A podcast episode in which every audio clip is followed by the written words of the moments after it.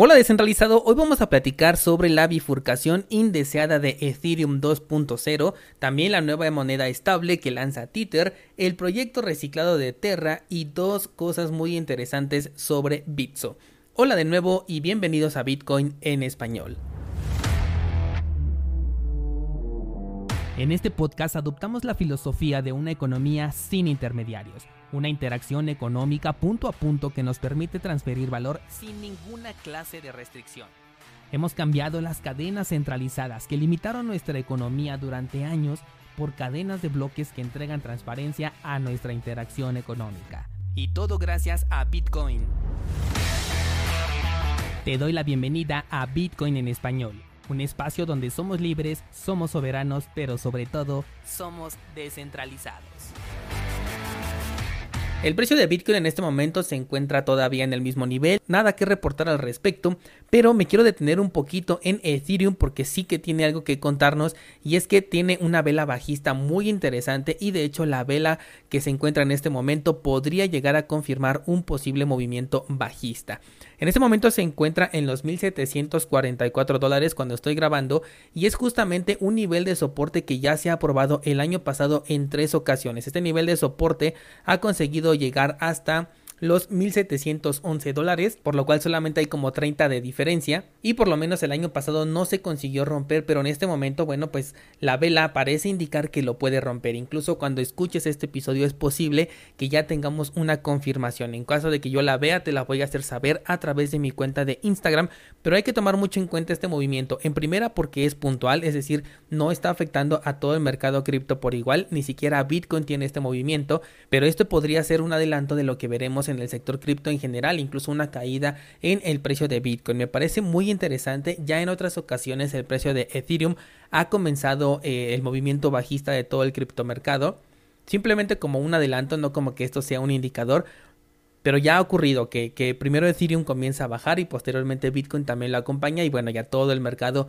comienza a seguir por el mismo camino. En este caso, si veo aquí el gráfico podría considerar que el primer escalón estaría más o menos en los 1120 dólares para no quedarme tan exacto porque aquí el gráfico me marca 1109 pero ojo no te sorprendas si llegas a ver a Ethereum a los 750 dólares aproximadamente ¿Cómo estoy determinando esto? Con el nivel de Fibonacci que sugiero que agregues a tu gráfica, que es el de 0.88. Este nivel de Fibonacci no viene por defecto, pero tú lo puedes configurar. Yo lo he agregado porque muchas veces ahí el precio rebota. Ese indicador me marca los 629 dólares, pero para tener un margen ahí un poco más amplio, normalmente me gusta estar un poquito más arriba, por eso me voy a los 750 que no lo veo tan lejos de este punto. Todo esto si el movimiento bajista se confirmara, yo creo que en los próximos días podríamos ver ya sea un rebote en el precio y que nuevamente esté por los 2250 o bien una caída confirmada que también le podría afectar a todo el sector cripto. Así que mucha atención con lo que ocurra este fin de semana, podría ponerse interesante y la verdad espero que así sea. Vámonos con las noticias y comenzamos justamente con Ethereum y esta nota que personalmente no creo que sea la razón de la caída, pero igual ocurrió. Resulta que la red de Ethereum 2.0 se ha bifurcado de forma eh, involuntaria durante un periodo de 7 bloques. Lo interesante es que hay mucha especulación por parte de los mismos desarrolladores en explicar por qué razón se dio. Sin embargo, parece ser que la versión final describe un problema con algunos nodos que estaban desactualizados. Según lo que reporta uno de los desarrolladores, la última actualización permitía agregar bloques de manera más rápida a los nodos que estuvieran obviamente actualizados. Al tener nodos que todavía no habían actualizado, pues generó esta bifurcación. Una vez que ya los otros nodos encontraron la diferencia, pues la cadena se reorganizó de forma automática y queda como registro de una reorganización en la cadena de Ethereum 2.0, la primera o el primer evento que ocurre en esta red. ¿Qué consecuencias tiene esto? En realidad ninguna. La red de Ethereum 2.0 todavía no se encuentra validando transacciones y no lo hará sino hasta que ocurra la fusión, que en palabras de Vitalik Buterin podría ocurrir en agosto de este año, pero también en septiembre o incluso en octubre. Y literal así fue como lo dijo. Si esto hubiese ocurrido en la cadena principal, las transacciones involucradas en esos 7 bloques se hubieran perdido y volverían a un estado de no confirmado, esperando a ser agregadas por un validador. Es normal que ocurran esta clase de eventos cada determinado tiempo, si no me equivoco en 2020 pasó con Bitcoin, pero lo que no es normal es que dure tanto tiempo. Los desarrolladores incluso ya tomaron nota de esto porque 7 bloques son muchos y dicen estar trabajando en que la próxima vez que pueda ocurrir la reorganización sea lo más pronto posible para que haya el menor número de afectados. Una reorganización de la cadena se da cuando hay dos cadenas de bloque en ejecución, dos que son válidas por falta ya sea de una sincronización en los nodos o por alguna otra eventualidad. Cuando se resincronizan, la cadena más larga es la que prevalece y entonces ocurre esta reorganización. Cuando pasó por ejemplo con Bitcoin, el caso fue que dos mineros agregaron un nuevo bloque al mismo tiempo a su propia cadena. De igual manera se esperó al siguiente bloque para saber cuál era la cadena más larga para que ésta prevaleciera y entonces la más corta se elimina generando un desfase en ciertas transacciones. Esto es algo completamente normal y perfectamente documentado. Como esto no tuvo ningún efecto real, pues no considero que sea motivo para que el precio de Ethereum esté bajando, así que con más razón hay que ponerle atención a ese movimiento. Vamos con la siguiente noticia, la cual quiero tocar solamente por encima, y es que el día de hoy se va a lanzar la supuestamente renovada Terra 2.0, y varios exchanges le están dando su apoyo a este proyecto. Los poseedores del token anterior, que ahorita vale menos que la promesa de un político, podrán recibir un airdrop que dependerá del tiempo que hayas holdeado tus tokens y de si fue antes o después del evento que todos ya conocemos.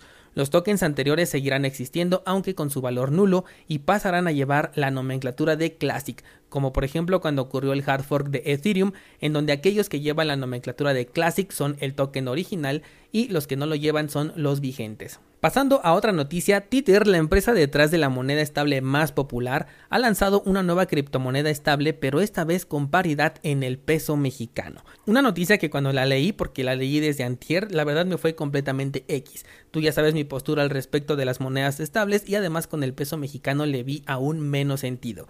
Pero resulta que al ver en las redes sociales el día de ayer me encuentro con comentarios bastante positivos. No sé si realmente son positivos porque lo consideran así o solamente dicen que son buenas noticias, pero en realidad nunca van a terminar usando el token. Y es que yo lo veo como una triangulación, como un paso adicional, pues algunos de los comentarios que me encontré fueron que esto podría facilitar la entrada de los mexicanos a las finanzas descentralizadas. Y yo por lo menos no sé de ningún mexicano que dijera ojalá existiera una moneda estable con el peso mexicano para poder utilizar DeFi porque es completamente innecesario. Podemos entrar a DeFi a través de plataformas como Bitso, como Mexo, como Taurus, sin la necesidad de una criptomoneda estable con el peso mexicano. En este sector nos hemos acostumbrado a ver el precio además en dólares. Creo que hasta en Europa ven el precio en dólares. Corríjanme si estoy diciendo alguna atrocidad, pero yo por lo menos es lo que he visto con los youtubers que están del otro lado del charco. Además, esta moneda se devalúa con respecto al dólar, por lo que quedarse en una moneda estable con paridad con el dólar incluso puede ser mucho más positivo que quedarse con una moneda en paridad con la divisa mexicana. Esto me hizo recordar, por ejemplo, al proyecto de Moneta, el cual era una moneda estable con paridad justo con el peso mexicano, la cual se anunció, si no me equivoco, el año pasado y creo que su adopción ha sido prácticamente nula. Salió en el exchange de Mexo y de ahí no ha pasado. Todavía sigue siendo el único exchange que le da soporte y si esta casa de cambio acepta a esta nueva versión de Tether, quizás Moneta podría desaparecer, aunque para muchos quizás nunca existió y se acaban ahorita de enterar que ya había una moneda con paridad con el peso mexicano. Por último, quiero hablarte de Bitso y dos cosas interesantes al respecto. La primera es que tuvieron una ola de despidos masivos. En el artículo que encontré dicen que son 80 personas, pero un descentralizado en el grupo de Discord con información de primera mano nos comparte que fueron hasta 150 personas. La declaración oficial fue la siguiente. Trabajamos en una industria de ritmo acelerado que nos exige repensar constantemente las habilidades que necesitamos para poder avanzar aún más rápido hacia donde nuestros clientes necesitan que estemos, teniendo en cuenta el desarrollo a largo plazo del mercado y la industria.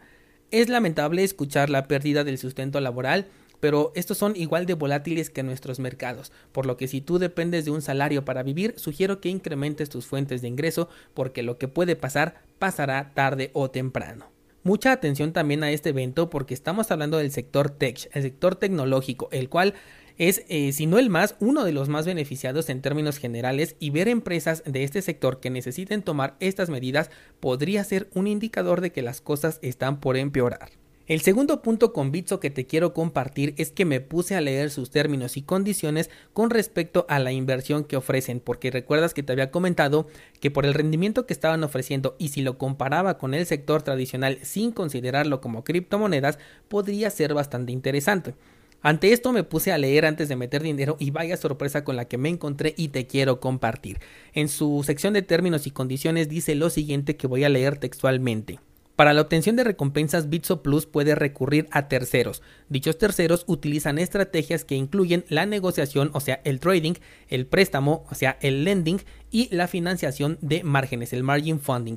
Asimismo, para la obtención de recompensas también se puede llevar a cabo otras actividades como la asignación de recursos en grupos de liquidez, o sea, los liquidity pools, también el staking, la provisión de liquidez, el cultivo de rendimientos, aquí ojo, el yield farming, porque este como te dije lo considero una estafa, y la extracción de liquidez. Es posible que Bitso International no pueda controlar o influir en las estrategias de obtención de recompensas por parte de terceros o en sus políticas. Como se explica más adelante, si se producen pérdidas por cualquier motivo ajeno al control de Bitso Internacional, estas serán asumidas por usted.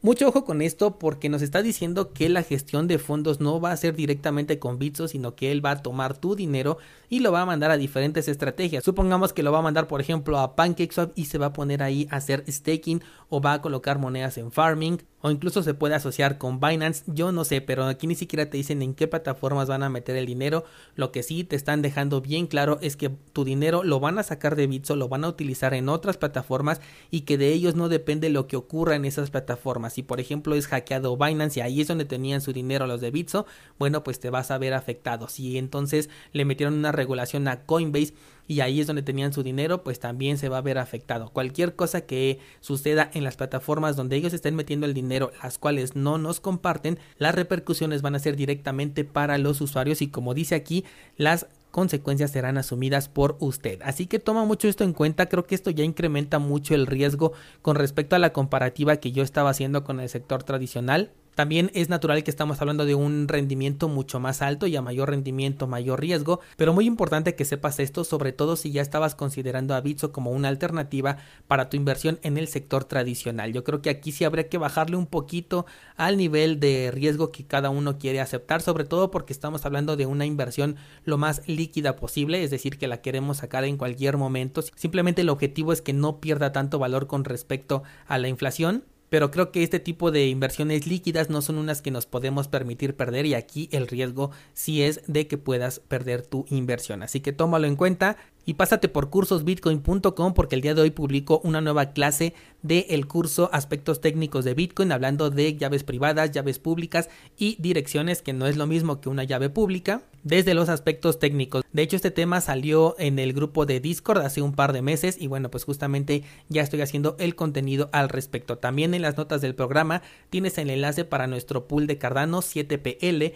Aquí puedes delegar tus tokens ADA y obtener recompensas cuando firmemos un bloque. Hasta ahorita nuestro último bloque firmado sigue siendo el número 303, ahorita está en ejecución el 339 y todavía no firmamos bloque, eso significa que las recompensas se siguen acumulando para el momento en el que nuestro pool sea elegido. También vas a encontrar el enlace para nuestra página de minteo de tokens NFT también dentro de la red de Cardano para que puedas crear tus propios tokens no fungibles. Te espero ahora en el grupo de Discord para comentar cualquier cosa al respecto de lo que hablamos el día de hoy o de este sector cripto.